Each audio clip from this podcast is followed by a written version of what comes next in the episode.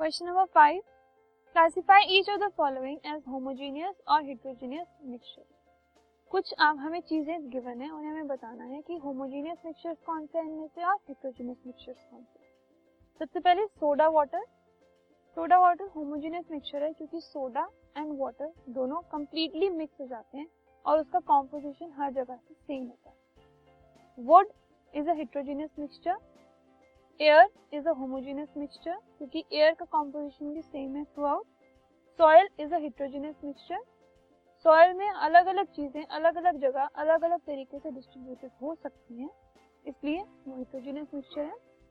Vinegar is a homogeneous mixture filtered tea is also homogeneous mixture इसके भी particles जो होते हैं वो ऑलरेडी कॉम्पोजिशन जो होता है वो एकदम इवन होता है throughout